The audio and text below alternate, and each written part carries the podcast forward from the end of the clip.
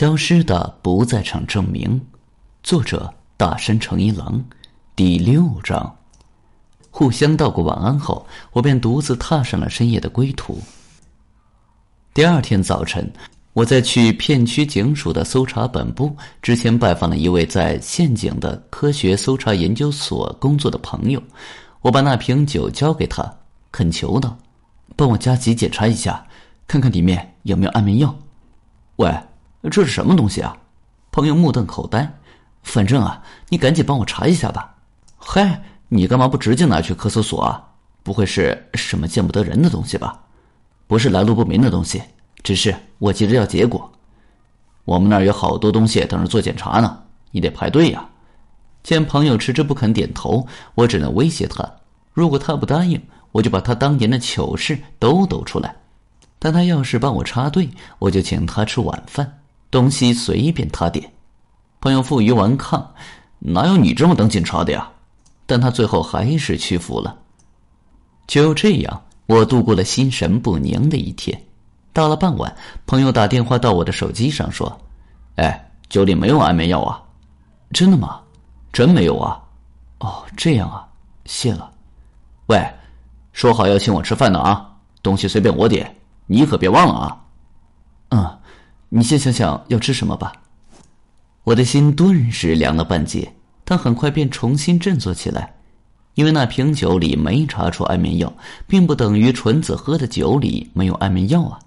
也许凶手在他喝过之后，拿走了下了药的酒瓶，换了一瓶没做过手脚的。且慢，有些款式的葡萄酒比较难买到一样的。所以，凶手说不定是把下了酒的酒倒了，把酒瓶仔仔细细洗干净之后，再倒入等量的另一种葡萄酒。纯子又不是专家，只要找味道相似的款式，纯子肯定尝不出两者的差异。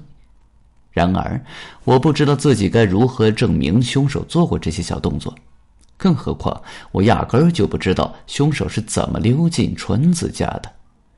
我该如何证明他的无辜呢？怎么样才能找到他那失去的不在场证明呢？忽然，美股钟表店在我的脑海中闪过，情况紧急，分秒必争，即便再难为情，也只能求助于石奶了。就是这么回事我想破了头也没想出个头绪来，犹豫了半天，还是决定来找你帮忙。感谢您对本店的关照。石奶微微一笑。时针归位，纯子女士的不在场证明已经找到了，我整个人都懵了，呆呆的望着他。这这就找到了？嗯，顺便也揪出了真凶。师奶轻描淡写道：“正如您所推测的那样，我也认为纯子女士是被人下了安眠药。您对下药手法的推测应该也没错。既然纯子女士在十七日早晨就寝前，除了葡萄酒没吃过其他东西。”那么凶手肯定是在酒瓶中下的药，问题是凶手是如何溜进屋里的呢？纯子女士都说了，她没给过任何人备用钥匙。如果她所言属实，照理说是没人能闯进她家的。对呀，我也被这一点困住了。但纯子女士和您都忘记了唯一有可能溜进她家的那个人。啊，谁呀？她的姐姐，明子女士。纯子女士的家原本也是明子女士的家，所以。明子女士当然是有备用钥匙的。话是这么说，可不对呀。明子是被害者呀，为什么他要给纯子下安眠药呢？因为明子女士是凶手的共犯。共共犯？嗯，凶手先让明子女士当他的共犯，利用完之后却背叛了他，杀害了他。不，也许我们应该这么说。凶手从一开始就打算杀害明子女士，只是在行凶之前，先让明子女士扮演了共犯的角色罢了。事态的发展太过出人意料，让我大跌眼镜。于是问题来了：凶手究竟为什么要给纯子女士下药呢？还能有什么原因呢？肯定是因为他不能完全排除纯子那天偏偏不睡的可能性啊！要是他没睡觉出门去了，还被人撞见了，他就有不在场证明了。没法背黑锅了呀，所以凶手才要给他下药，确保他在行凶时睡着。凶手的确有这方面的用意，但只是为了确保他在行凶时睡着的话，安眠药的量是不是太多了点呢？纯子女士从早上六点多一直睡到半夜十二点不到，这一睡就是将近十八小时。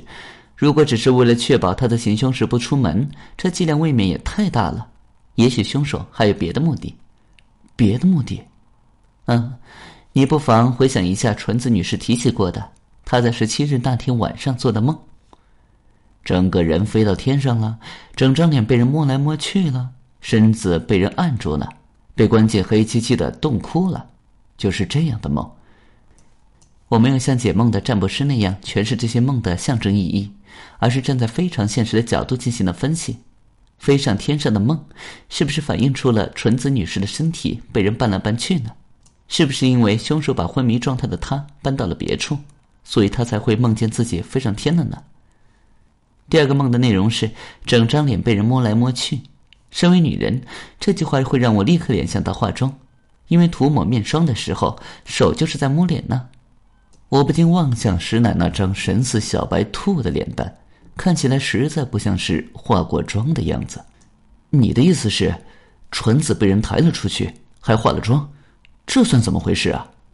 那就再分析分析第三个梦吧。身子被人按住，这句话。会不会让你产生一种联想呢？